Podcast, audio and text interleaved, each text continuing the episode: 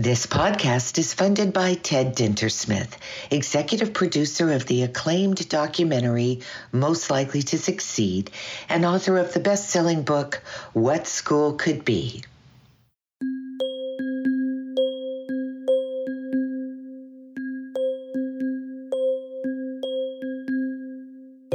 I'm Josh Reppun, and this is the What School Could Be in Hawaii podcast.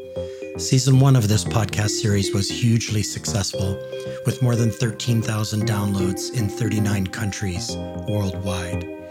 Clearly, we tapped into a global hunger for ideas and stories from creative, imaginative, innovative, and curious educators and education leaders engaging students across the Hawaiian Islands. Here in August 2020, I am proud to say we have successfully launched season two. The first episode was my conversation with the remarkable Matthew Lynch, Director of Sustainability Initiatives at the University of Hawaii. Today I'll be talking with the equally remarkable Lory Peroff, a teacher at Waikiki Elementary, which sits in the cool morning shadows of the iconic Diamond Head crater just east of Waikiki and Kapiolani Park on the island of Oahu. Lory Peroff has served in the Peace Corps in Uzbekistan and Tonga. She has taught fourth and fifth grade in Honolulu and in Taiwan. Her undergraduate degree from the University of Colorado is in the arts and psychology. She has a master's in elementary education from the University of Hawaii at Manoa, where she earned a 4.0 GPA. While at the University of Colorado, she did an exchange program in Ghana, West Africa. Lory has lived and worked on multiple continents. Her worldview is expansive, and she has great range. Lory is an advocate for teachers as writers and has written extensively on life and learning for Honolulu Civil Beat, Medium, Education Week, and the National Board for Professional Teaching Standards. She is a distance swimmer and runner and loves to travel. Most of all, Lory is hugely respected in public, private, and charter school circles in Hawaii. Her voice is clear and strong. She is hashtag public school proud and a leading light for whole child instruction. And now, here's my conversation with Lory Peroff.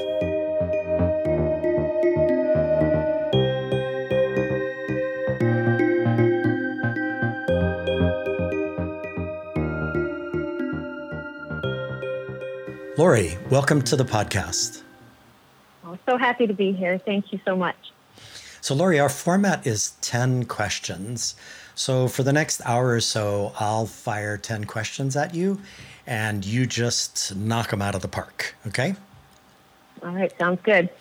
All right. So, question number one Lory, I know this might catch our listeners by surprise, especially educators who know you. But let's start these questions in Uzbekistan, which sits mm-hmm. near the heart of Eurasia between Russia and Europe. 20 mm-hmm. years ago, you served in the Peace Corps for about a year in Uzbekistan. And during that year, you established the first ever GLOW camp for Uzbek girls. So, what is mm-hmm. GLOW, G L O W? And tell us the story of what you implemented.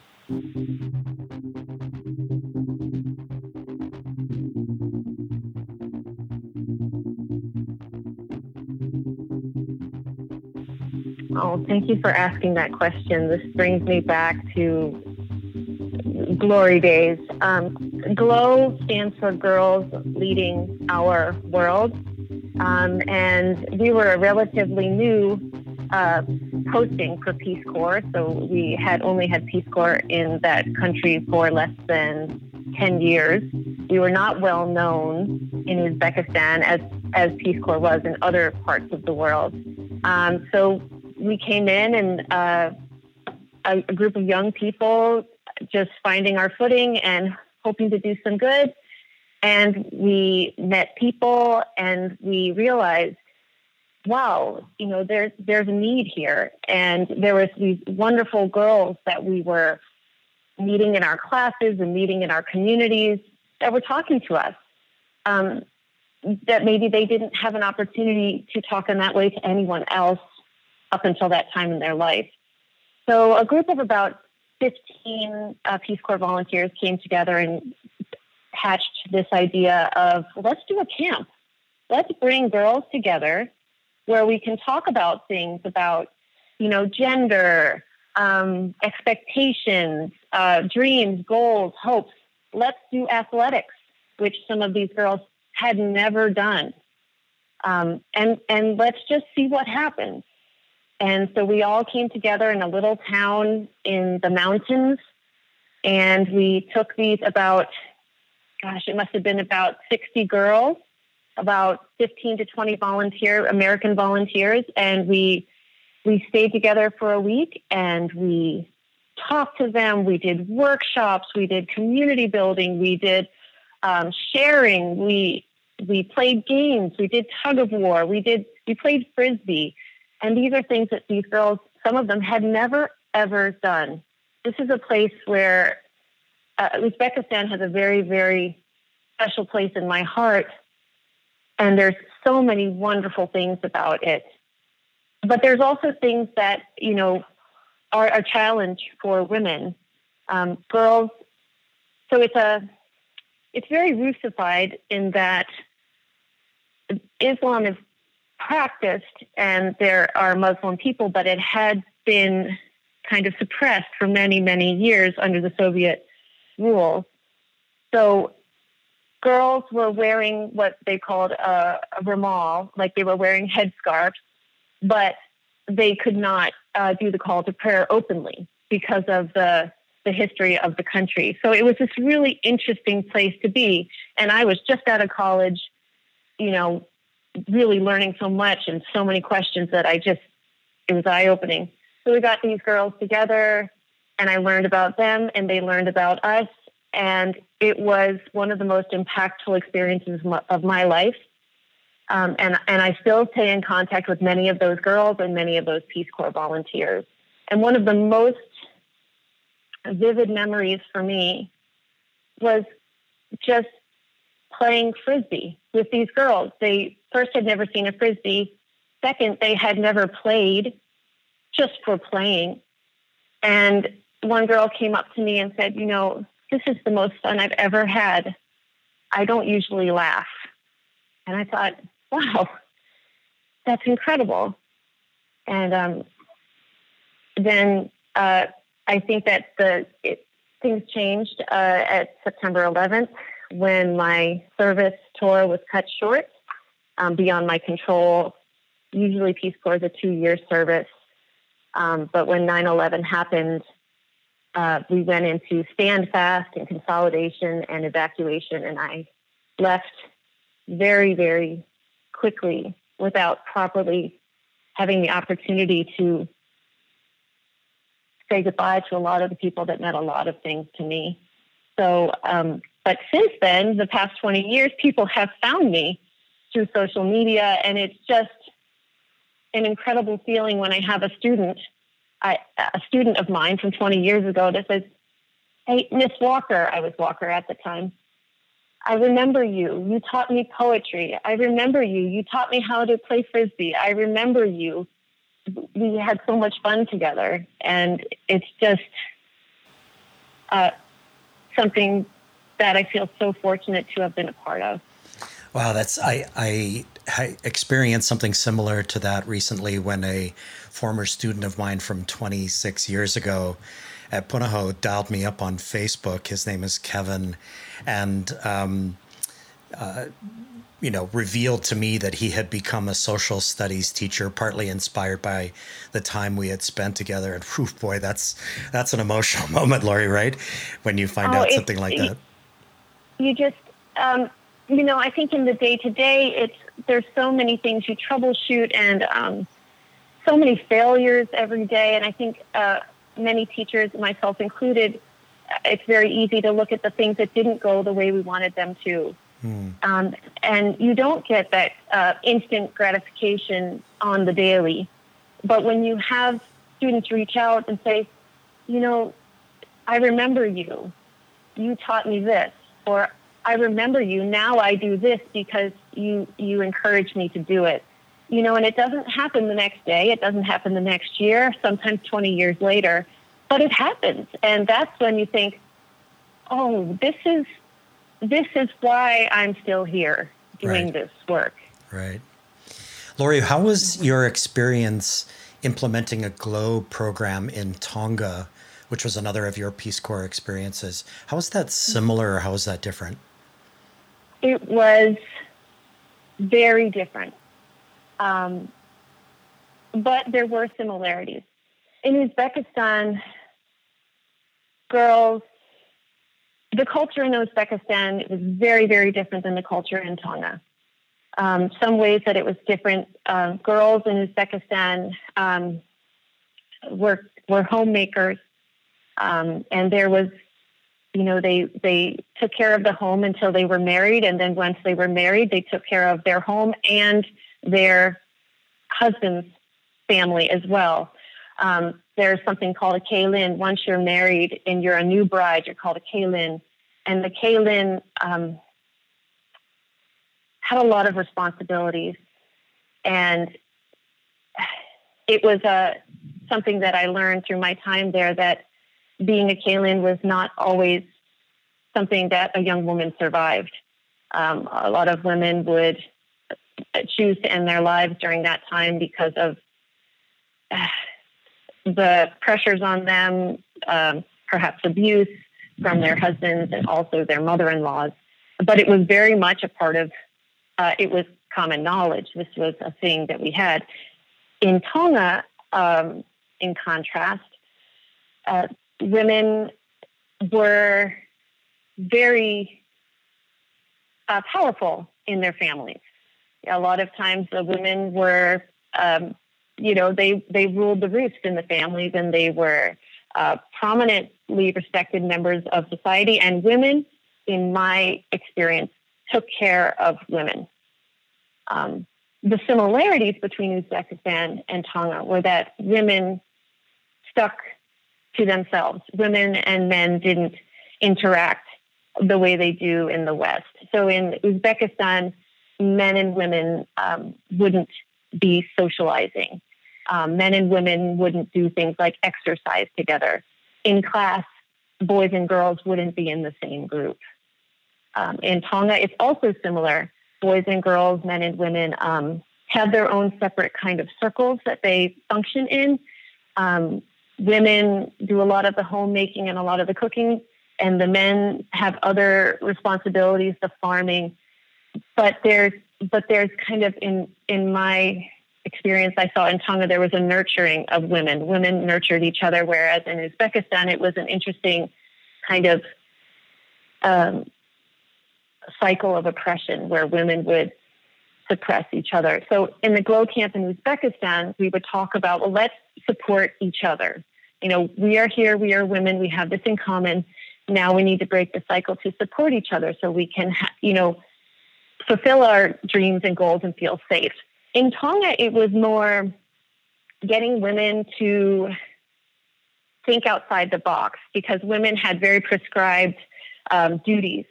And so it was, um, you know, talking about, okay, so this is what you do in your daily in your daily life. This is what your mother has done. there was a lot of weaving. Women were responsible for weaving. What are some other things you might be interested in doing?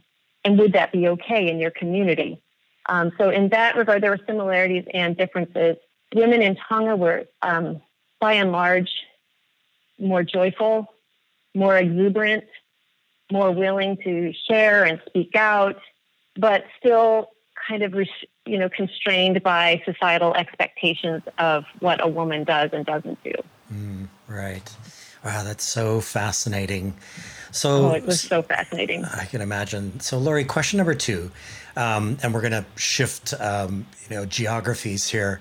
I'm, I'm super interested in the work you did in 2004 at the Franciscan Children's mm-hmm. Hospital in Boston in something called a latency program. So the, mm-hmm. the dictionary defines latency as the state of existing but not yet being developed or manifest. So, what what was that Boston program, and how did it serve the needs of kids in Massachusetts? Wow, that's a great question. This is so fun. I'm loving going trip down memory lane. Yep. I, you know, sometimes I forget that all these things kind of make me who I am today, and I love thinking back on them. Um, so I had just returned from Peace Corps um, in Tonga. I was back in Boston, and I was looking for a job, and I happened to find one right down the street from me at the Franciscan Children's Hospital in the psychiatric ward. I felt so underqualified. I couldn't believe I got the position. Um, it was a locked unit. I was working with young children. So latency, I, am not sure how they uh, came up with that, but I worked with the younger kids. I would say uh, 12 and, and under, and they were also adolescents in the same locked unit, but we were separated um, by kind of a, a hall hallway. Um, and I worked with students who had been removed from school because they were unsafe to themselves or others. And now remember, these are kids mostly under 10.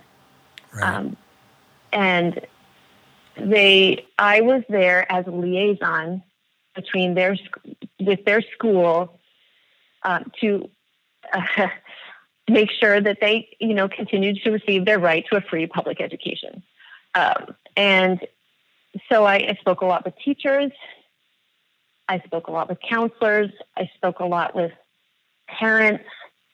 And I spent time, you know, in the ward with the students. Now, when I first arrived, I had inherited the position from a woman who had built it up to this beautiful um, situation for the kids, but she left, and and it, I I was not her. So we kind of stumbled through it.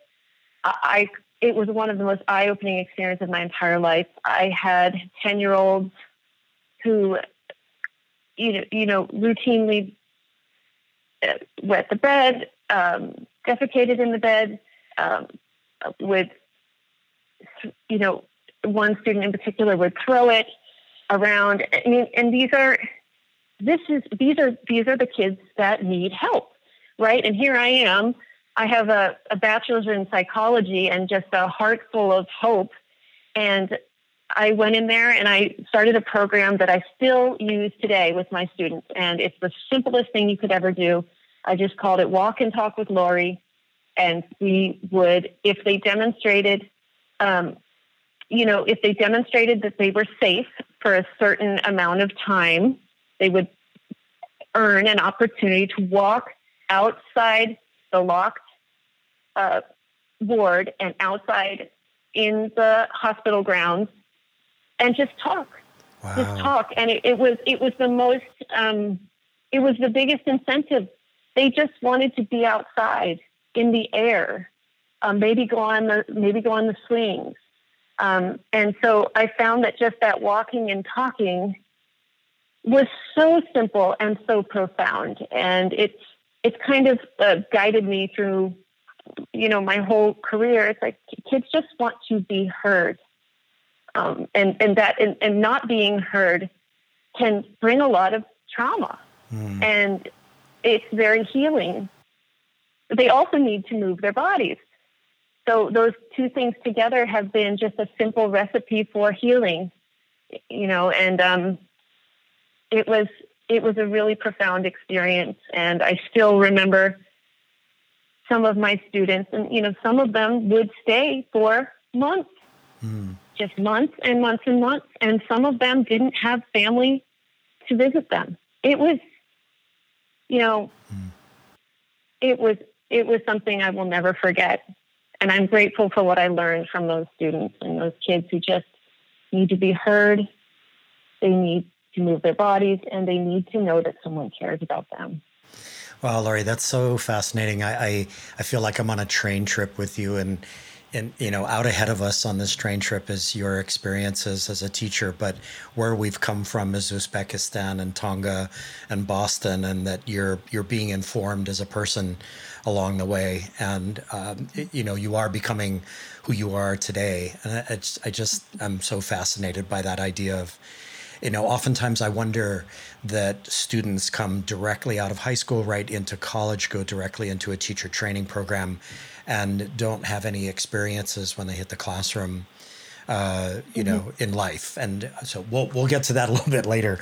Um, mm-hmm. But this is a this is a perfect segue to um, the next question, which is um, at, at, both Moanalua Elementary and Waikiki Elementary, you work to implement a program called Philosophy for Children, aka mm-hmm. P4C. Um, you wrote, Lory, in Honolulu Civil Beat in 2016, and I quote, it, I would like to invite a skeptic or even a non skeptic into my classroom during our P4C time. I would encourage this person to listen and engage in the activity. This observer will notice the joy with which students form a tight knit circle. The observer will notice how the students enthusiastically raise their hands to answer the question and, despite their excitement, respectfully lower their hands when a peer is talking. This observer will hear the voice of the child who hasn't shared anything in class this year until joining the P4C circle and be amazed at what he has to say. Trying to assess the value of P4C in the classroom is like trying to measure love. Some things aren't measurable, some things speak for themselves. So, Lory, what, is P4C? How does it work? And, and what steps can other teachers take to try it? And, and sorry, multi part question. In what ways does it manifest something we talk a lot about in education, which is student voice? Yeah, yeah. Um, well, I feel, again, kind of unqualified to be the person to speak to this, but um, if, you know, if if love for the program and belief in the program is any measurement of qualification to speak on its behalf, I will do that. But there are so many other leaders of P4C that I've and mentors I've had that I've learned from Dr. Toby Yost, Dr. Jackson, um, Amber Makaiau, um, Dr. Ben, uh, so Ben Lukey, so those are wonderful resources for people as well. But uh, P4C, to me, is I mean, if, if the only thing you do all year is philosophy for children, you've done your job as a teacher. I try to, in my mind, I try to simplify it. P4C is teaching children to listen with empathy, to speak clearly and respectfully and thoughtfully. Uh, think deeply. Think deeply about what they're saying and what others are saying, and to maintain a safe community. So I, have said this for a decade. Um, if if after the year of you know being with me as your teacher, if you leave the classroom being able to listen, speak, think and, and maintain a safe community, then I've done my job. And, and that's and it's and P4C is a way to do that. And you have to be quite explicit in um, in the way you talk about those goals. So at uh, P4C, you sit in a circle. It's a student-led inquiry. The students will uh, generate their own questions, and as I mentioned in the piece I wrote in Civil Beat, there is no off limits topic. In fact, if a topic comes up that's touchy or challenging, or you think, ooh, maybe the parents won't like this one, even better, because the kids need to talk and they need to talk about it safely. They need to listen to their peers. They need to be safe in uh, agreeing and disagreeing, um, and they need to think deeply about that topic. So um, the students come up with the questions. We vote as a community on what question we will discuss that day, and we just talk. Um, and two things I've implemented recently that have kind of um, shaped my P4C practice are I start the class with um, we review the four pillars listening, speaking, thinking, and being safe. And every time, and we do this every week, every single time, I'll say, Who can tell me what this means? And every time, a different student will say something beautiful every mm. single time. And also by doing that, it it it creates an opportunity for students to hear the answers repeatedly. And some of those quieter students will raise their hand because, hey, I've already heard this question 20 times. I know the answer. And you'll see that it, it, it kind of brings in um, students that you might that might be reluctant to answer a question that they haven't heard before. So it's very repetitive. So that's the first thing. And the second thing is I say, okay, we're going to practice our listening now. And I read a poem. And I usually read a poem that I love. And um, it's a different poem every week. And they're not, I always tell them, boys and girls, you know, this is not a fourth grade poem. It's a poem that I love. And I think any person could love it. You might not understand it, um, but just listen. It doesn't hurt to just let, you know, fill the air with beautiful words and just listen and we'll react. So I'll read something and we'll get some reactions. And that's like, um, that's just our listening practice. And then from there, we'll go into choosing our questions. So I've found that to be an interesting addition to my personal P4C practice. But P4C is lovely because it can be very personal. Some people somebody might like to start in a different way. Um, but I found that poetry has has worked for, for me. Um, but I, I, can't say enough about P4C. And some people I've had come do trainings and say, well, isn't it just sitting in a circle and talking? Well, yes and no. It is. But we, um, it, there's quite a depth in uh, the way we explicitly teach the thinking, speaking, listening, and safety. Um, there's a Good Thinkers Toolkit that's available online that I use a lot. Um, so, uh, but yes, in, in, some ways it is just sitting in a circle mm. and listening to what the students have to say about a topic of their choice. Mm. So, Lory, if I'm a elementary school teacher and I've never heard of P4C, um, and I might be a little bit reticent about just going to a website and and trying to figure it out. Like, what steps can I take to maybe try it if if I'm sparked by what I've just heard from you? Right, right, okay, um, okay. There are. It's you know, in a sense, it is just sitting in a circle, but there's so many resources. Um, there's the Uehiro Academy at UH that has resources. Um, but if you're just in your classroom and you thought, wow, P4C, I heard about that, or this girl's talking about it, what would be a simple first step? And here's what I think would be easy. Um, and now we're in the virtual era, so it's different, but um, you just ask the students, you know, what question would you like to talk about today? It can be anything. And you just generate a list of questions. I just personally, I just did this on Monday with my own students, and I'm looking at my list of questions because I'm here in my classroom. And here are some of them. What if the world was made of candy? Uh, what if everything was made of food? Um, what if you could switch bodies? Wow. What if money grew on trees? um, what if you could stop time?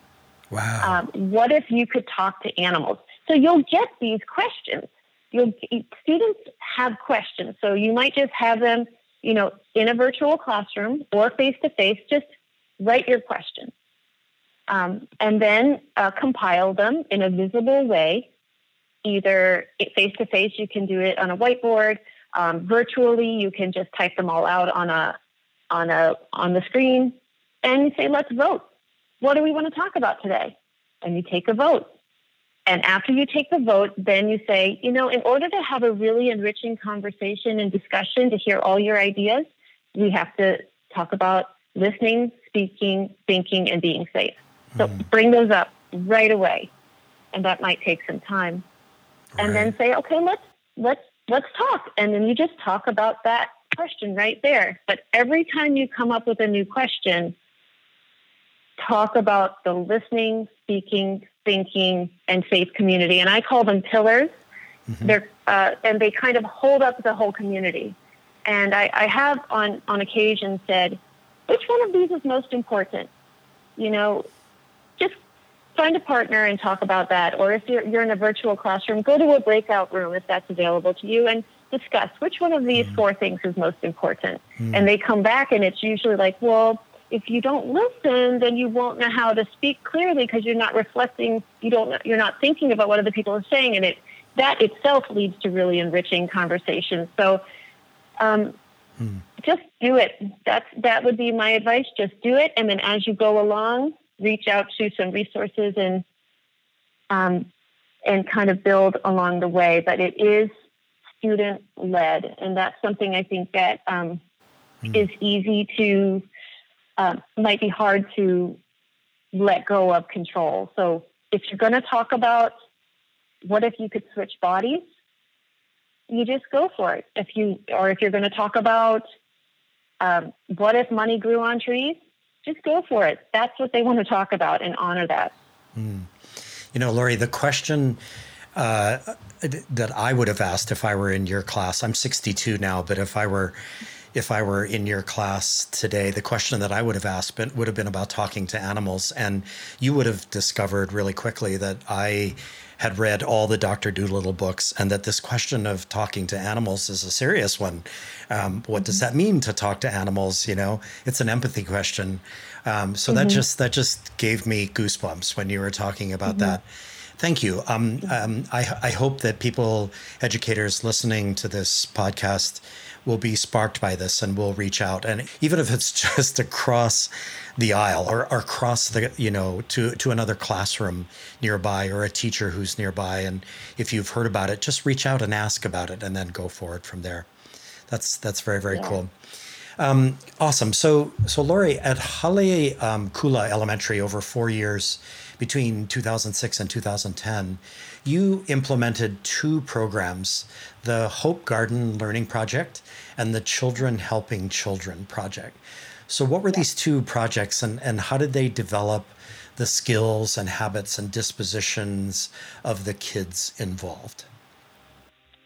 Oh, this is this is so fun. Um, the first one I'll talk about is the Hope Garden, and um, Kula is now called Daniel K. Inouye. It's on Schofield Barracks, and most of the students are military impacted students. They, at the time I was teaching there, they had either one or both parents serving overseas. Mm. It was a very, um, these, these kids had a lot on their plate. So I can't take any of the credit. The person who had the idea was my amazing colleague, Teresa Kramer, one of the loveliest people you could ever meet. Um, she's a special educator and she's very interested in gardening, and her husband is, is as well. And it was just as simple as, hey, do you want to start a garden? Yeah, let's do it. Let's ask Jan Iwase, one of the most amazing administrators and people you could ever imagine. And Jan said, "Sure, I think that sounds like a good idea." Next day, literally next day, it was a it was a Saturday. You know, Teresa's husband is out with not just like shovels, but like a whole like drivable tractor hoe digging up like a 20 by 20 uh, tract of land to create our garden. It was not small. It was, and so we we just had this land and um, we just started planting. So I think we took it step by step. Uh, Teresa and I did a lot of the upkeep of the garden initially as we got it going, but we had a farm stand. Um, we tried new foods. Um, some students, I remember so clearly, that's how broccoli grows. I've never seen that. That's it's a. I thought it was on trees, you know, like things like that, and and and it was awesome because they could we part of our routine, our daily routine was going outside and watering, weeding, and harvesting. And we just, there was no like strict schedule. You know, it was just, this is what has to be done. Let's do it. And we did it. And it was not um, always neat and tidy. There were some, you know, kids spraying each other with water and, you know, all that kind of stuff. But, you know, when I, when, when the year was over, when we first started that, the students in the reflections, almost everyone said, you know, what did you, what do you remember from this year? The garden. I mm-hmm. remember mm. the garden. Right. And we integrated so many different subjects. We went out and we wrote in the garden. We, uh, we, it, this was at the beginning of my teaching career, and we just, I just did things that I didn't know I couldn't do. So we were like chopping up dead fish and we were trying to say, okay, which fertilizer works? You know, the, the Native American putting the dead fish in the ground or the, the store bought fertilizer and we do science. And, you know, we got complaints about the smell and it was just, but it was authentic and it was fun. And, you know, I'm just so grateful that I had an administrator that supported our vision. And I think the students were the ones who benefited from it. That's awesome. I, I think. Oh, and I think that you should write you should write another article and the title should be doing things I didn't know I couldn't do. That's a that's a that's a great You know, one. and Josh, I agree because I think right now we're right back where yeah. I'm right back where I was, you know, 12 years ago. I mean, it's time to do things that you don't know you can't do yet because it's a whole new landscape. Absolutely. Couldn't agree more. So what about the Children Helping Children project? Oh, yes. This was another one. Um, I didn't know uh, what kind of the limitations or liability was involving this, but I just reached out to the Kaka'ako Next Step Homeless Shelter and said, hey, you know, what do you guys need?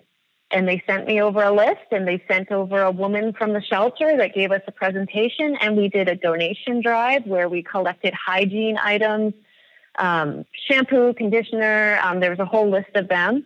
Um, and then it was really cool because we, at first, it was pretty simple. That first year, we collected, we we made these goodie bags, and we actually went to the shelter.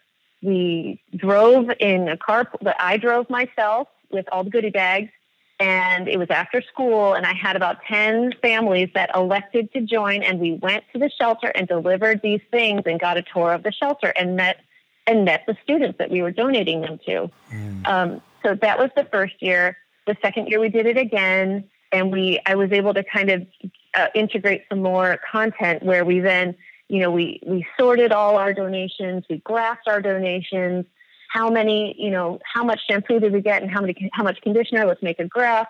So it, it's kind of evolved. The next year we went to the shelter again and dropped off, and we did a tour, and that those tours were to me very very impactful and to the students because when you go in uh, it's a it's a warehouse and the physical space that a family lives in is something like six feet by six feet and it's uh, just all these like makeshift um, wooden walls that have been erected for these families and my students could see where a family of four was living in a six by six uh, cubicle, and they could actually meet the real children living there. Now, what liability was this? I don't know. I I, I might have I might pause a little bit today, um, but then I didn't. You know, we just went and they saw a real homeless shelter and they saw what it really looks like to live in that space. And um, it's been going for a while. I took a brief. I, I went and taught overseas, and then I returned and I started it up again and I found out that Kaka'ako Homeless Shelter no longer has children. Um. They have a different facility for children. So last year we took our donations to the facility that services children. We did another tour with families that came after school with me, just another carpool. And, um, you know, I think it's important to not just do the, you know, there's a lot of food drives and things that we do in school, but it's like, okay, great, I brought in my canned items. Where are they going? Right. You know, to add that second part of it, like here's a child living here who is going to take a shower tonight using the shampoo and conditioner that you donated to them because, you know, because they don't have enough money to buy it themselves. Right. Um, and this is really a human that you're helping. And just to make that kind of connection, I think is is important. And I think that that's what we should be doing as much as possible. It's just going that next step, not making it symbolic, but making it real. You know, see the real person and see the real space so that then you can understand. And I've had families throughout the years that still donate to these shelters because they started it in our class. And that's a really nice feeling. And some of them have even said, Oh, and I went there for Christmas to serve the food. So to just kind of start that connection mm-hmm. is really um, just so rewarding for me because actually it's quite simple, but it's but it's impactful. Indeed, and and so a lifelong disposition in that case would end up being to actually know what's going on when you make a donation to something, mm-hmm. um, and that's that's like super important over the life of over your whole life that you would you would live like that and that you would understand people in that way. That's that's mm-hmm. very very unique. So Lory, we're we're actually at question number five here, and then we'll take a break. Um, mm-hmm. So. I am deep into the recently published book by Pasi Sahlberg and Bill Doyle titled Let the Children Play.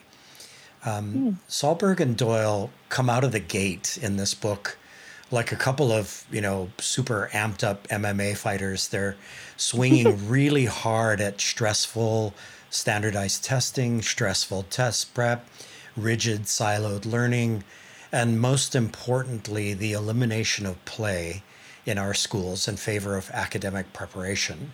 So, implicit in their argument right out of the gate is a critique of standardization. So, Lory, what are your thoughts about all of this? What are your thoughts about play and about where we've come to, uh, you know, here in 2020 in terms of elementary school education? Yeah, yeah, that's um, that's a big question. Um, so many people, uh, myself included, you know, I'm kind of a, in some ways, old school, are tied to the, the standards. Um, you need to know your multiplication facts and you need to recite them quickly. Or, but in, in my case, it's interesting because I think I know how important play is, but I still have this nagging little part of me, especially with my own children. Like, why don't you know your multiplication table? so it's um, it's kind of this give and take and push and pull. But um, I think that it would be books like this are so important to help educators kind of validate yes what you feel is important in play and what you feel is important in group work and collaboration and um, creativity and all those um, amazing activities that you create with those in mind those are not just fillers those are the real learning is taking place there um, and kind of help us free ourselves from the, you know, being constrained constrained by, oh, well, I have to hit X, Y, Z standards, because um, I think that we are hitting the standards when we're doing these activities. I do an activity every year, and this year I have to be extremely innovative in um, implementing this because it's because of the way learning is now. But it's called cardboard challenge and basically what you do is you bring in a bunch of cardboard some you know a hot glue and whatever other materials you want and you make a cardboard game and we do that for two weeks.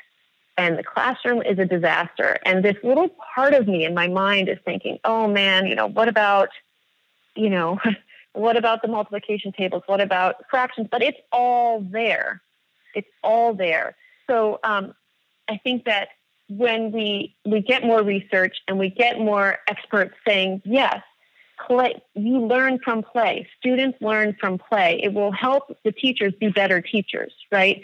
We won't feel so compelled like oh i'm not doing my due diligence when i let them do this activity where they're playing and troubleshooting and failing and their their cardboard thing is crumpling down to the ground and your classroom is full of stuff everywhere and the janitors you know, two weeks you have to keep bringing them, you know, like stones because your classroom is such a disaster, that that is a meaningful learning unit. They are learning all the things you want them to learn, except for now they're totally engaged rather than sit and fill out this worksheet so that I can grade it and put it in my grade book. You know, so um, these types of resources that are coming out are, I think, improving the educational system so that teachers can kind of finally say, oh, yes, you know, what I thought was important is important. You know, and now now it becomes, you know, how do we measure it? Because there's always that question of how do we assess? So that's a discussion that educators need to get into is, you know, how do I assess this uh, learning when it looks so different than a test or a worksheet, you know, but um, those are all rich discussions that we should be having, and many people are having. So hmm. um, it's, you know, I think that I'm really feel really validated when I have learned more research and books that are coming out about the importance of play. Actually, last year at Waikiki School, our amazing principal, Bonnie Tabor, uh, experimented with a, a day of play. So it was this hotly debated topic, you know, in our staff uh, meetings of should we do it? How do we do it? What do we do? And essentially, she just said, let's just do it. And all day, students had free reign of the campus, and they just played.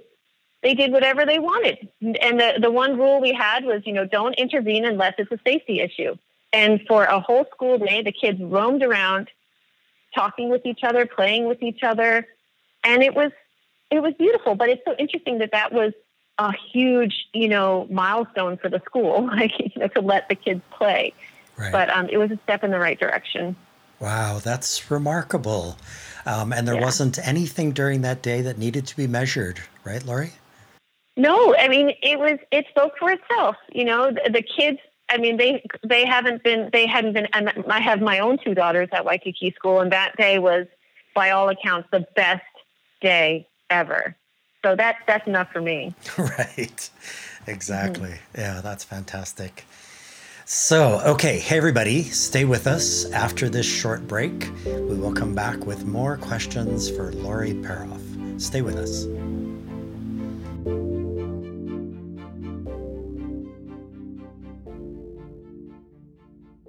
This is Guy Kawasaki. If you want to learn how to be a remarkable person, please check out my podcast, Remarkable People.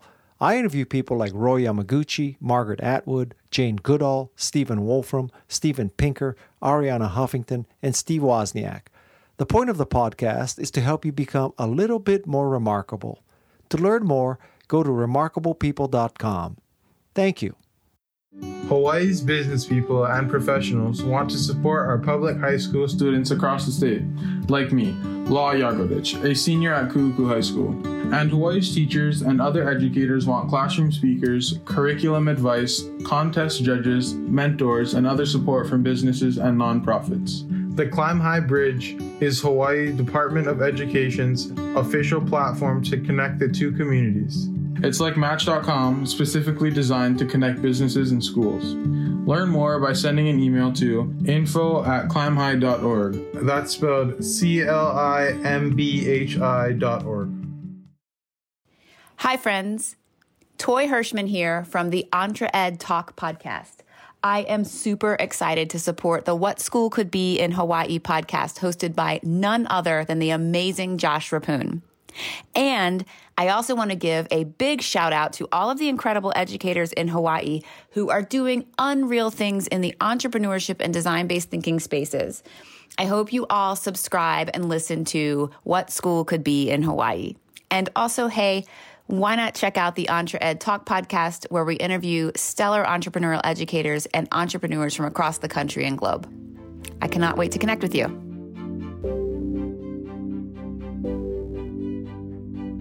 Hey everyone, we are back with Waikiki elementary educator and education writer Lory Peroff. So, Lory, question number six. Um, in January of 2018, you began writing an education column in one of our local online newspapers, Honolulu Civil Beat.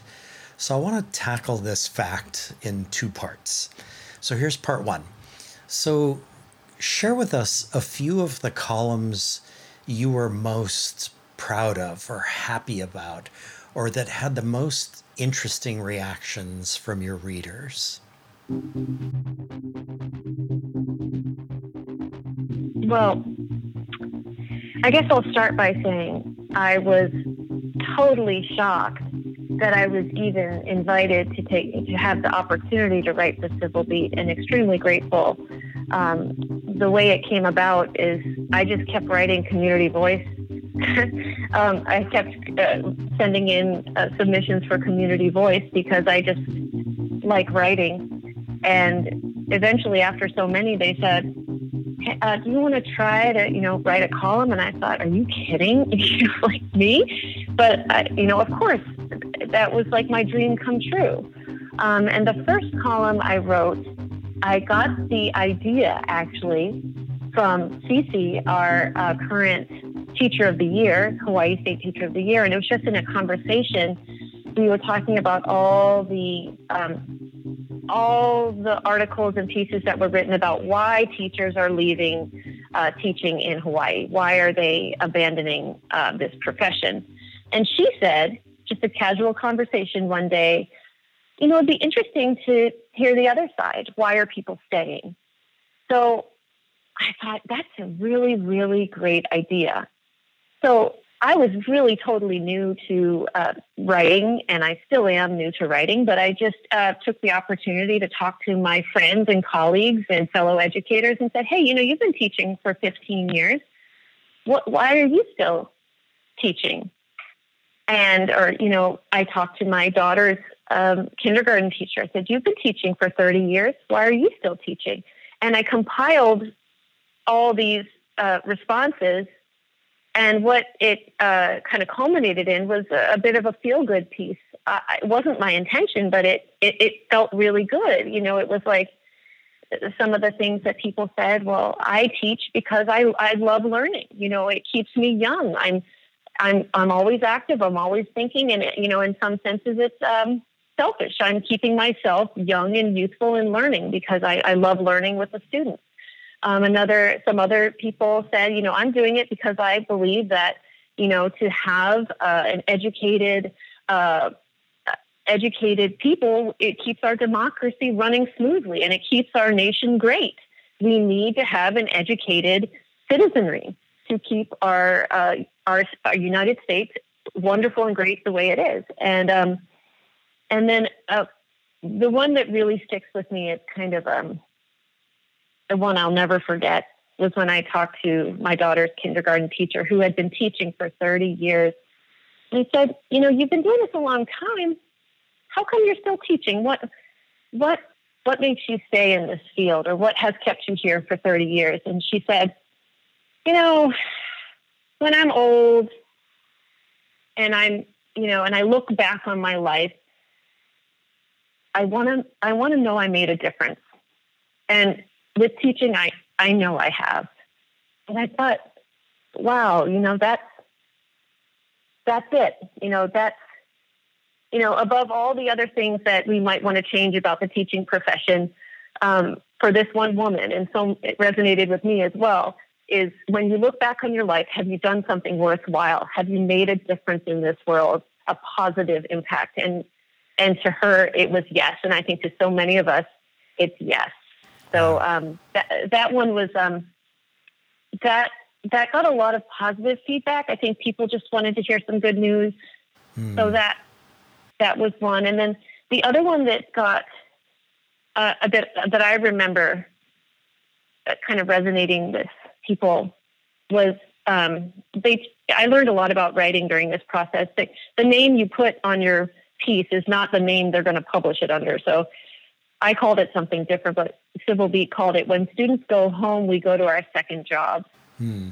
Um, so that was to me like kind of a no brainer. Doesn't everybody know that teachers have to work two or three or four jobs to support their family and themselves in Hawaii? Like, why do I even have to say this or write this? But it was, I think, it was very well received. Like, you're right. You know, spring break is coming up, and you know, as people pack for their trips to the mainland, it, don't assume teachers are because they're going to work. You know, many, many of them. It was the same kind of situation where I, some of my friends were talking about, oh yeah, I can't go out. I gotta, you know, I gotta work. And I thought, I wonder how many teachers have second jobs. Mm. And everyone I talked to, everyone I talked to did. And and kind of the second piece of it was like, what if we created a system where all these beautiful talents that teachers have, you know, I had a Pilates instructor, a friend who's a Pilates instructor, I had a friend who's a yoga um, instructor, a friend who's a surf instructor, I have friends who do writing workshops, all these beautiful gifts and talents and passions of the teachers. What if we could just kind of funnel them not outside the school, but inside the school community so that we're we're helping the teachers make a little bit more money, but we're also helping enrich the school community. So right. I still believe that very strongly. We should keep those talents in service that you know to help the teachers and the students. Yeah. Wow, that's a what a fantastic idea. I love that idea. Um, mm-hmm. So, Lory, here's the second part of, of this question. So, uh, at the online platform Medium, you wrote about being, quote, fired or dropped by Civil Beat because your editor was, and I quote, looking for a more eyes wide open, edgier treatment of classroom issues, dealing with the bad as much as the good. So, in effect, you did not have enough of an edge in your columns. And this is a bit of a button issue for me because I stopped reading Civil Beat because the articles were so relentlessly critical of education. Um, there just was no other side of it there. So, talk to us about your response on Medium to being dropped as a regular columnist at Civil Beat. Oh yeah. Um, well, so it was not um, that being a let go of Civil Beat. Um, I was I was really embarrassed because I had you know I'd never been fired before, and it just felt really strange. And I actually truly loved it. You know, I loved the opportunity to share my thoughts and reflect. But but it was work. You know, it was kind of like, oh wow, it's next month. I have to you know think of something. But what really got to me was the the, the phrasing and the quote you just shared about. Um, dealing with the bad as much as the good and an edgier approach. That's a direct quote. I don't know if that's illegal, but you know that goes along with doing things you know you don't know you're not supposed to do. But so that was truly what the editor said to me, and um, I thought it just infuriated me because you know who is this editor or any editor to tell a teacher that you have to talk about all the bad stuff you can't tell us what's really important to you because you know what? That's not important to our readers. But wait a second if you don't provide it to your readers they don't know. So and and and, and I, I respect and appreciate civil beat greatly. And i understand um, or or I, I guess maybe not understand but I, I i respect their choices. However uh, you know teachers should write and teachers' writing should be read widely. And it should not just be me, it should be any teacher because so much of our stories are told by others, by reporters, um, by people who are not in the classroom, people who do not know what it looks like, feels like, sounds like, you know, and, and that's what we're missing here. Because if, you know, we, we don't need a mouthpiece. We need teachers who are writing that are then sharing their direct account so, and, and, you know, and some things, you know, some things are things we might want to change. We might want, there are some bad things, but guess what? There are good things too. So the thought of just being fired because it wasn't clickbait was infuriating to me. And to have a teacher's voice removed because it didn't, uh, because it wasn't talking about, you know, all the bad things going on in public education was um, very disappointing. So I, I did you know, share with them, you know, thank you so much for the opportunity, but I, I truly hope that you don't overlook bright spots just for mm-hmm. clickbait because there's a lot of great things going on in public education and your readers deserve to know it. Um, you know, because it mm-hmm. really does shape public opinion about ed- education. Right, right. So um, it's kind of their, you know, civil civic responsibility to to share the bright spots. Mm. Um, and it, and it shapes policy as well. So I was really, um, it, uh, that was a, a, powerful, like I, I had a lot of feeling in that piece. It was more just like a, you know, just a release. But I, I mm-hmm. think the, the major message is teachers write, write it all, write the good, the bad, the ugly, write it all because it is, you are the only one that can say it. Mm. Like, and, and every teacher story, every single thing that happens in the classroom, that is the data. And if it's not uh, shared with the public, they're missing so much of what's going on because the, the teachers and the students are the only ones who can share it. Yeah, there's two thoughts, Lory. One is that I am very, very encouraged here in 2020 that Civil Beat now has an education beat writer who really understands what fair and balanced means um, she's mm-hmm. she's covering everything, no matter uh, good, bad, indifferent, and I, am very encouraged by that. Um, and at the same time, I'm also super encouraged, Lory, by the fact that teachers are using social plat- uh, social media platforms like Medium, like Facebook, like Twitter to get their voices out there so that people who are following can really understand what's going on. So, in mm-hmm. general, I, I feel much more encouraged, and I'm back to reading Civil Beat again. um, so, I read Civil Beat too. Yeah, I, I, I, I, you know, it's a, it's a, it's on the on the things I read every morning. So right. yeah, I love it. Right.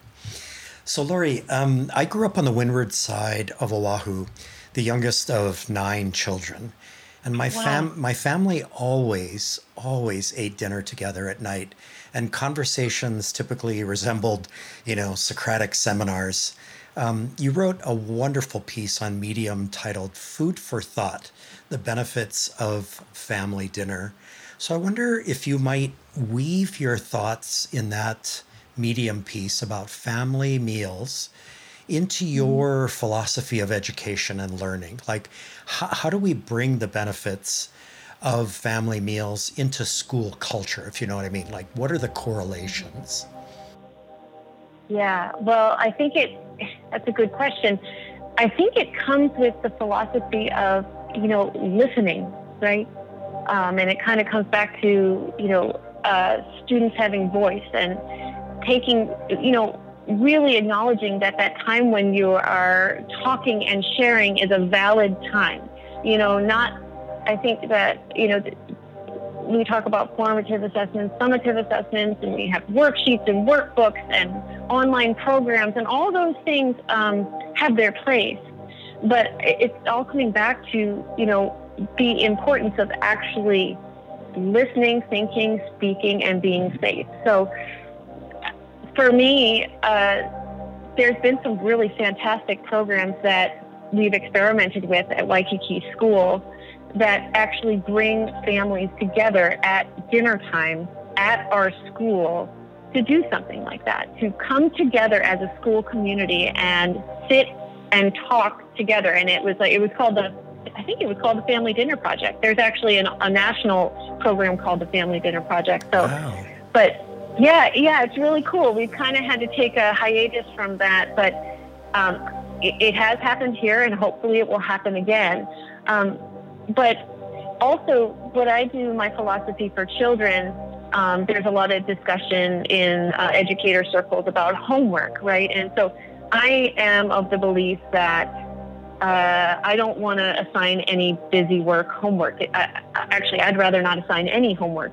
But something that I that I always do assign every week is, um, okay, here's what we talked about in our philosophy for children circle. It is a dinner discussion topic. Take it to your house and talk to your families about it at dinner. Now that that's like I said in the piece, it's hard because not everybody eats together. Right. Not everybody has time. Not everybody has space.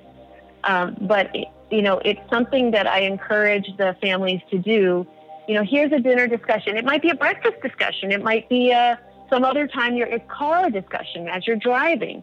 You know, talk about it. Hear what your child has to say. Hear what he heard from his or her classmates, and talk about it. And then there's a piece that says, you know, the families can they write down on this little form like what they said about the topic we all discussed. So it kind of invites the families into this homework. You know, and the homework is talking. And um, and then there's a written component where the, the parents, you know, have to write down, oh, we talked about what it would be like if you switch bodies. And that you know i thought it would be a good idea but my husband thought it would be a terrible idea. So you know so they, there is that part of it. So it's just kind of coming back to you know prioritizing and what's important. And uh, back to the four things listening speaking thinking and being safe.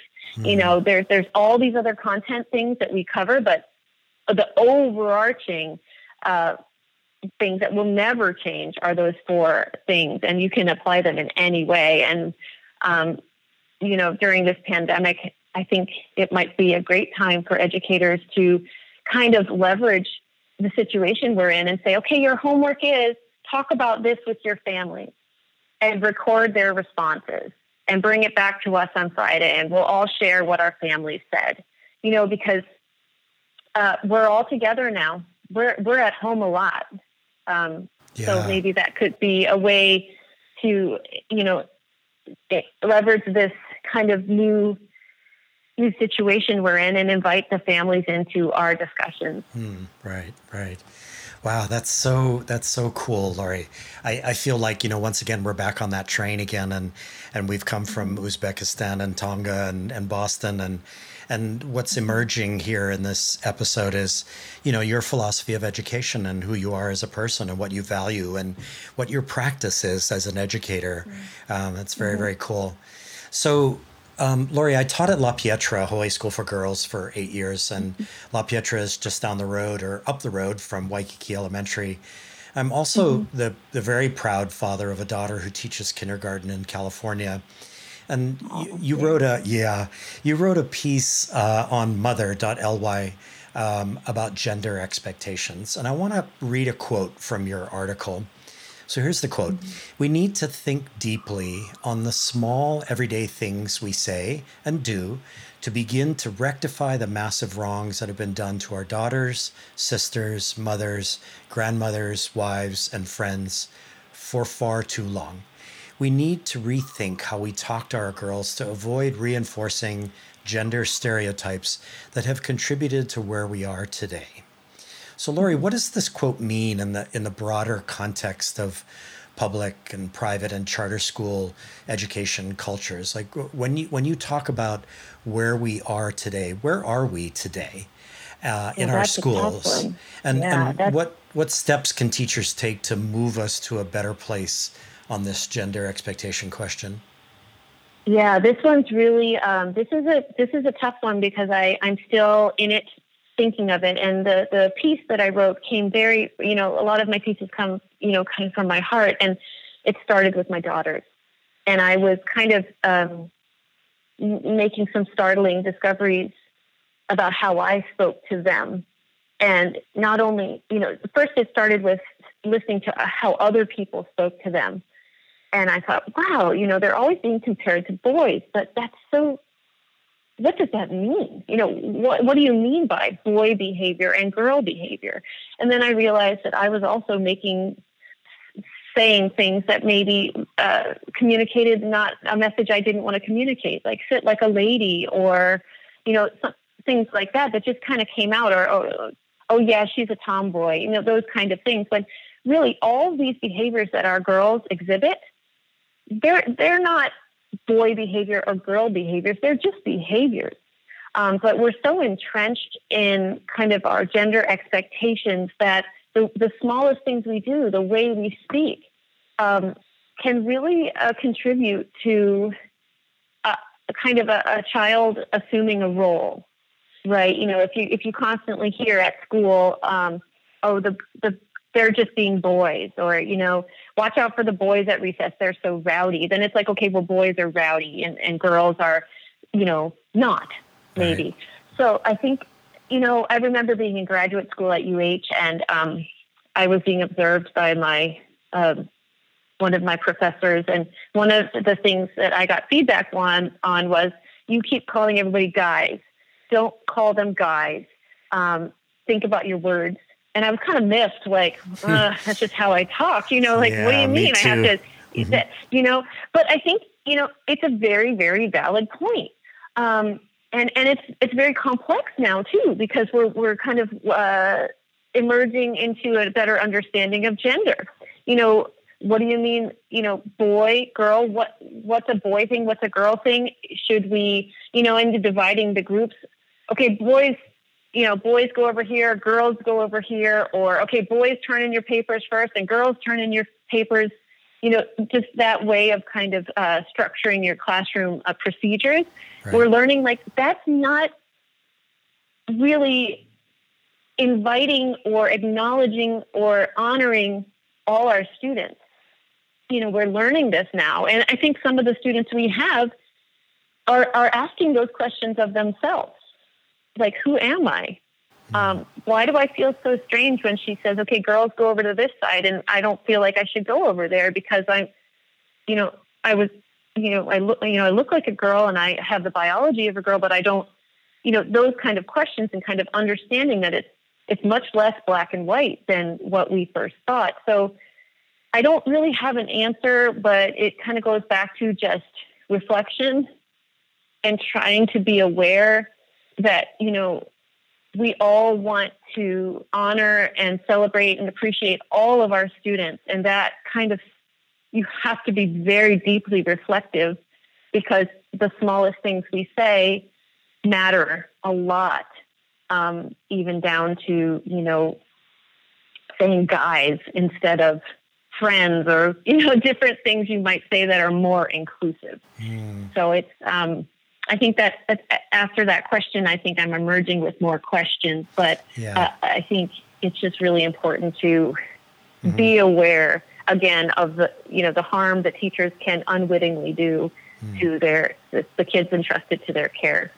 Yeah, the guys thing is an interesting thing for me. I mean, I, I say that as naturally as I breathe, and uh, then yep. I, then it was pointed out to me, and I, I shifted to using folks. So hey, folks, you know um, yep. and that feels a little bit more comfortable. But still, you know, it's it's difficult to reverse something that you've been doing all of your life. But here we are in this moment, and and we're waking up to all kinds of things. So that's that's super interesting. Yeah, yeah definitely. It's it's hard work.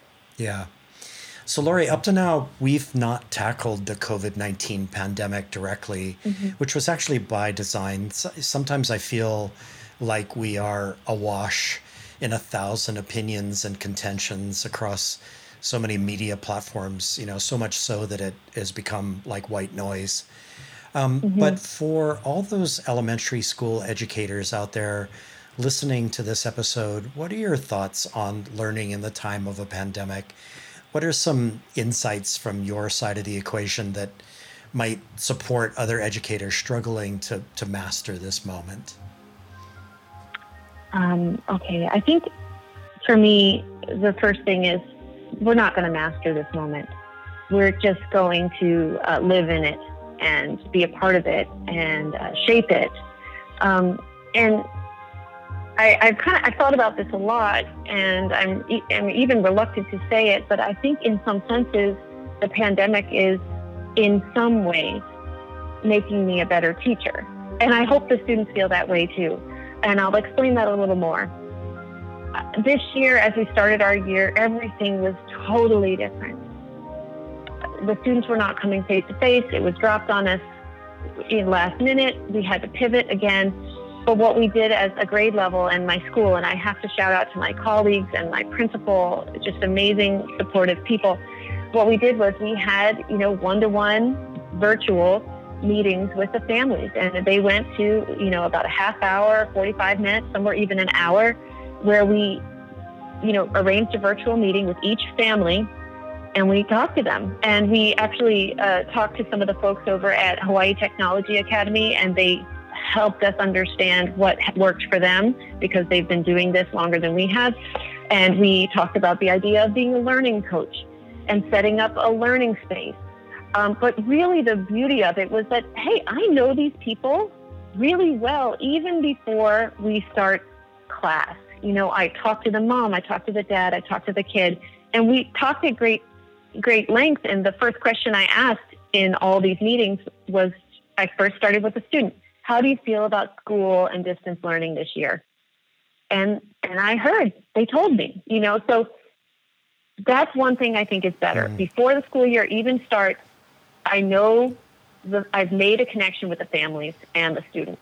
Right. Um, second thing I'm optimistic about is small groups. You know, so we're doing these virtual these virtual meetings, and I have an amazing uh, administrator who's allowing us to use Zoom and breakout sessions, and we're doing it.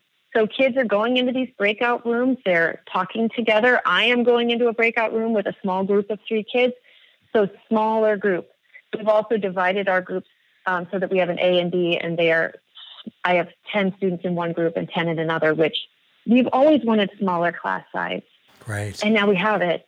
Um, it is different, but we have it. So um, making that parent connection, smaller groups, individualized instruction, and elevating student voice. So now we don't have the paper pencil stuff as much as we used to.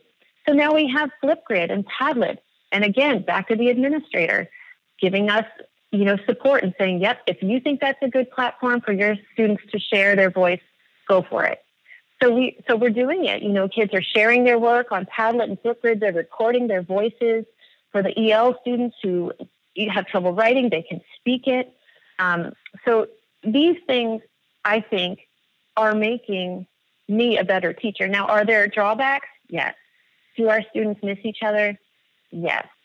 Um, so, you know, it's kind of a process, but I'm starting with just making a strong, strong family connection and making as many small group talking opportunities as I can. I think that's what the kids and myself need right now. Mm. That's fantastic, Lory. Thank you. That's those are those are mm-hmm. very specific suggestions that are actionable for sure. Um, that's that's great. So, Lory, we've actually arrived at question number ten. This is amazing. It's mm-hmm. gone by so fast. Um, yeah. So this one's this one's kind of a big one. Um, so almost two years ago, Lory, our Hawaii State Department of Education, which oversees close to 300 public and public charter schools, um, and that means mm-hmm. 13,000 teachers and approximately 185,000 students, um, embarked on a statewide plan called the Five Promises. Um, mm-hmm. The goal was and is to make good on these promises by 2030, which is just 10 years from now. So the mm-hmm. five general promises include the Na Hopena A'o protocols, mm-hmm. equity, innovation, school design, and empowerment. So frankly, mm-hmm. Lory, I am encouraged by the idea that instead of stressing overachievement, uh, stressing over achievement gaps, we're talking about making real promises to our kids. So mm-hmm. let's let's imagine it's 2030, 10 years from now and you are writing a series of articles for the National Board for Certified Teachers. And mm-hmm. what are you seeing 10 years from now? What are you feeling? What are you experiencing in Hawaii's public schools that will come through in these future articles? Mm. Well, what I'd like to see, um, there's so many things. Um, I'd like to, and I think we're in a really, really pivotal point right now in our education system where I think here in Hawaii and nationwide and worldwide, frankly, education is going to be kind of flipped around, shaken up, and reevaluated. It's kind of been forced upon us, but we've kind of, at least I have wanted to, to ask a lot of these questions for many, many years. So, what I'm hoping we'll see in 10 years in Hawaii is a lot more equity. We're, we're having some issues with that now. Um, and it's become very apparent in the current pandemic where some students have everything they need to learn and some students don't. And um, I think if we, I mm-hmm. think in 10 years, the, the, the most, the best possible outcome would be every student has the, the technology and the access that they need to learn from any place. Um, school design, uh, we're talking about building community uh, organization partnerships and apprenticeships. I would like to see a lot more of that at every level. And as an elementary educator, I'd like to see that starting younger. So, what I would like to see in 10 years is okay, we have this, um, for, you know, maybe a whole day out of the week is just your internship day. Maybe you go and work in the garden. Maybe you go and work in the calf maybe you go and work over at the zoo nearby like a whole you know build that into school design that's that's what we do and it can start young um, and then kind of streamline the way to incorporate community partnerships. You know there's a lot of barriers that could hold that up. So if we streamline that um, that would be great for all students. And i'd like to see that. Um, empowerment. I would like to see teachers empowered to do these, uh, and the students empowered both to these, do these self-directed um, lessons of study, and that should be valid, and we should have a, a plan for that, and and and I think that would be the most impactful type of learning that we could have for our students.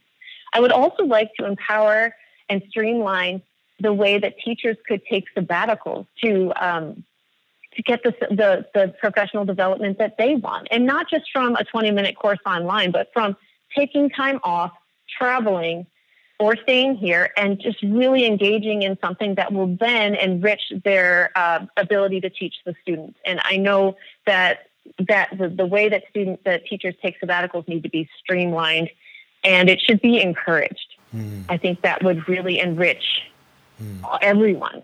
Um, and then innovation, you know, the sky's the limit, right? So we talk about project-based learning, um, really utilize the things we have here in our in our in Hawaii, and that other places don't have at all. I mean, we could have student scientists, you know, discovering things that that could help our island home. So, and then again, the last would be Hawaii. Like, let's leverage all the wonderful people that we have here we don't need to look outside for people to teach us uh, what we have right under our nose. So bring our kupuna into the classroom and bring our students out of the classroom to spend time with the kupuna, to talk with the kupuna, to learn from them. So um, mm-hmm. a lot more of all of that and a lot less money spent on standardized testing and just really legitimize, uh, um, legitimize these important ways of learning and mm. have it not be so uh, test based. Right. Because that's where a lot of our money and effort and uh, everything is kind of all wrapped into. So if we could just kind of blow the top off school, it would it would be great for everyone. You know, Lory, you mentioned Cecilia Chung earlier in this conversation. She's our 2020 Hawaii State Teacher of the Year. Um, and I'm very proud to say she's a former student of mine from La Pietra. Oh, that's um, so great. Yeah, it's so awesome.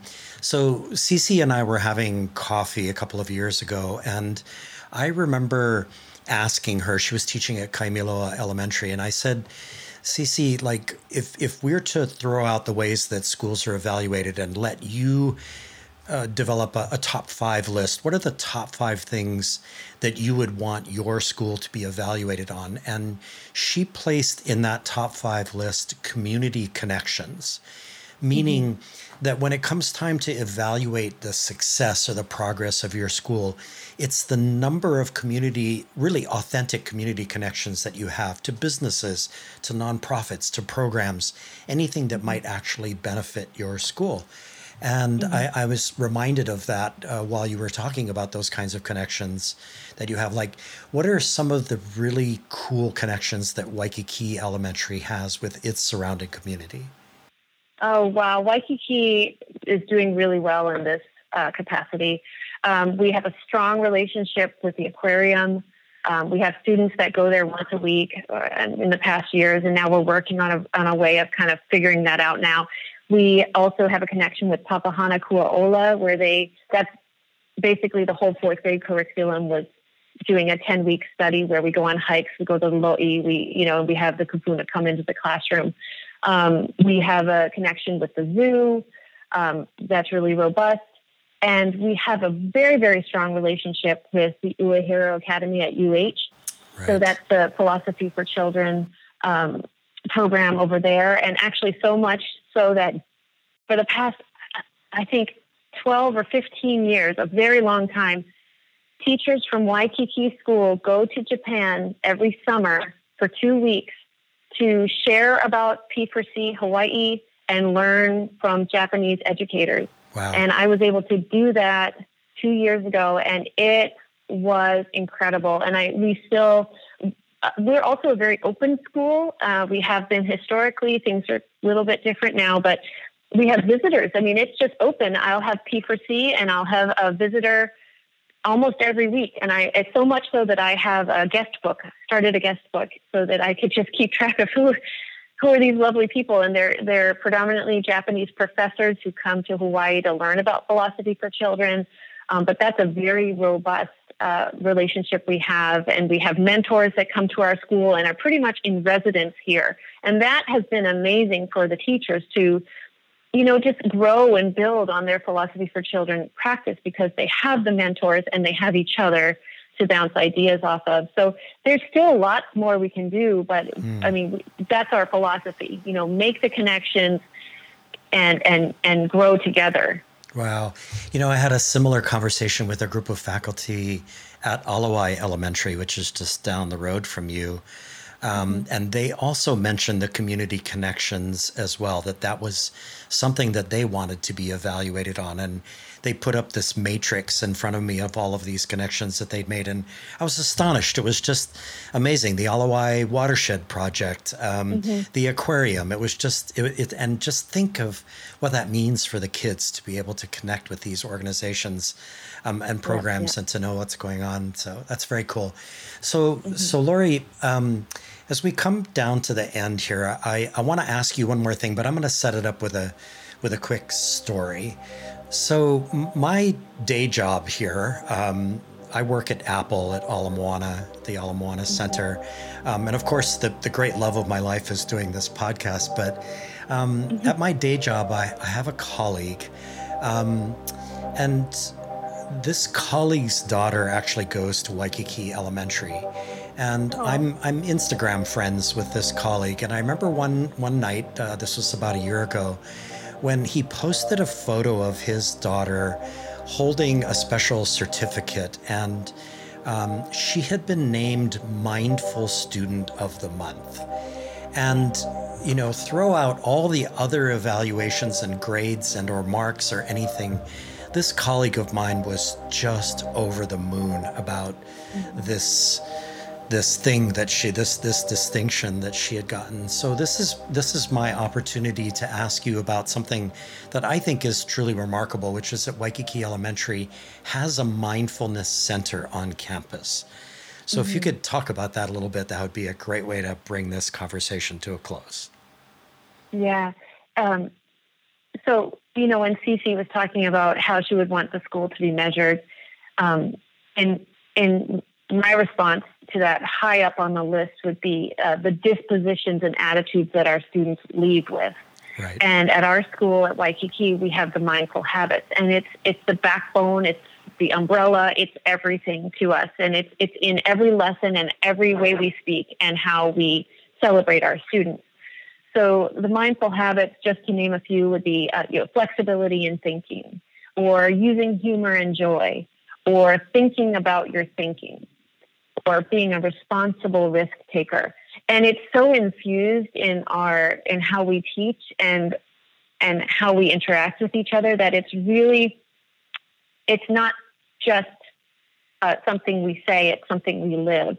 And as when I came here, you know, over six years ago, I didn't know anything about it. And guess what? I didn't receive any formal training at all. I just lived it and learned it. And now my my children go here and we we we talk this way every day. I remember um, being at the airport several years ago, um, and there was a delay. We were on our way back from Boston back to Hawaii, and there was a delay, and they were asking for people to give up their seat and t- take a later flight. And I heard a family say to their mother and father say to the children, you know, let's be, you know, let's be flexible in our thinking. Let's let's let's take the later the later flight so we can get you know the credit for a new flight. And i thought to myself they are from waikiki school. And lo and behold they were. So it's it's um it's not just the students. It's the teachers. It's the families.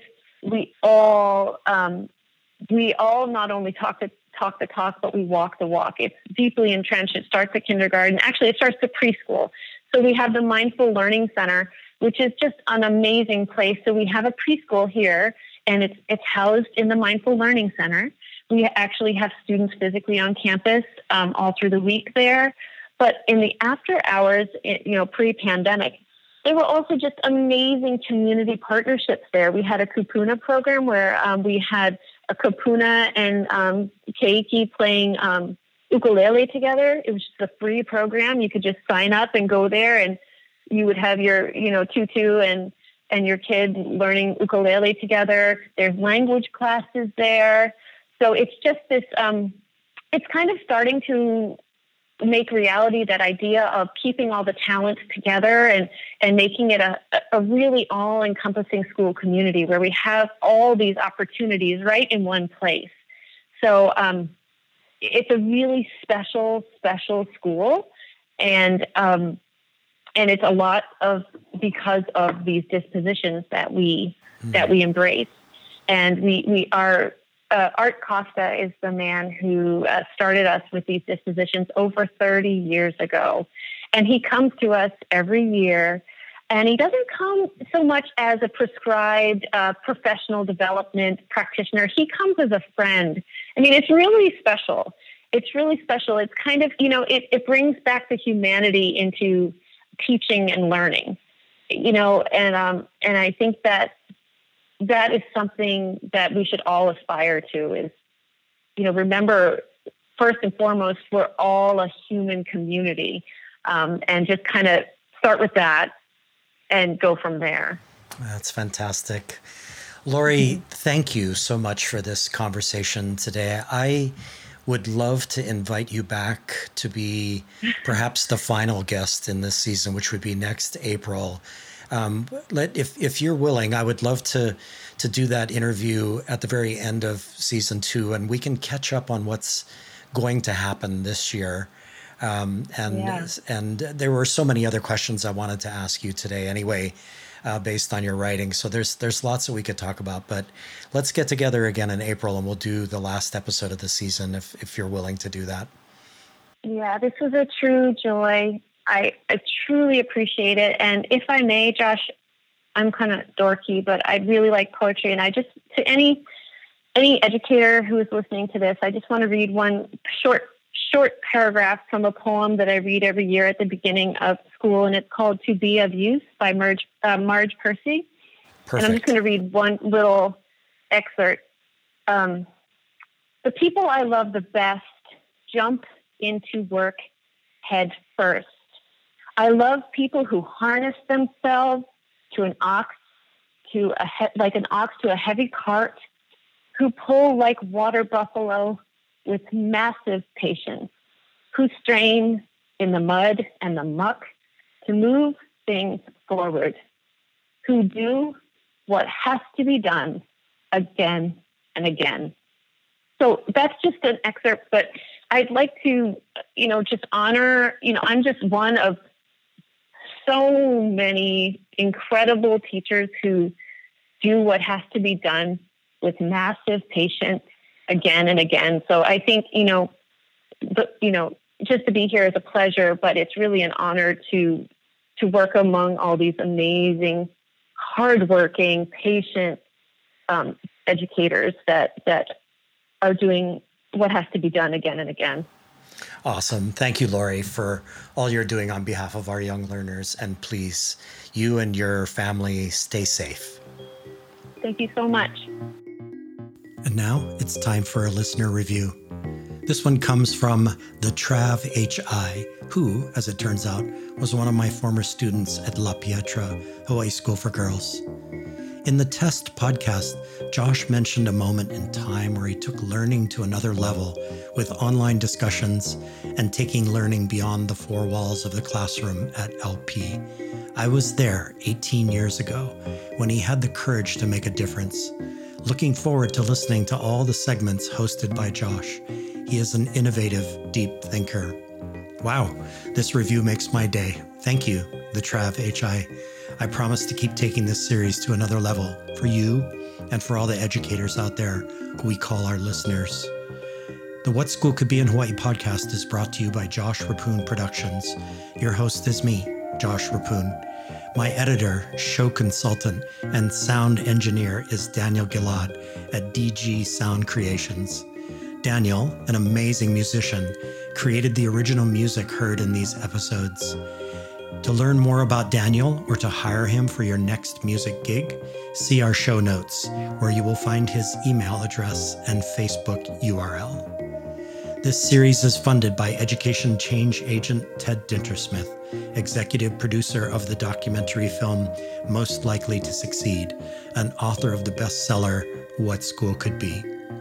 Send your feedback to mltsinhawaii at gmail.com.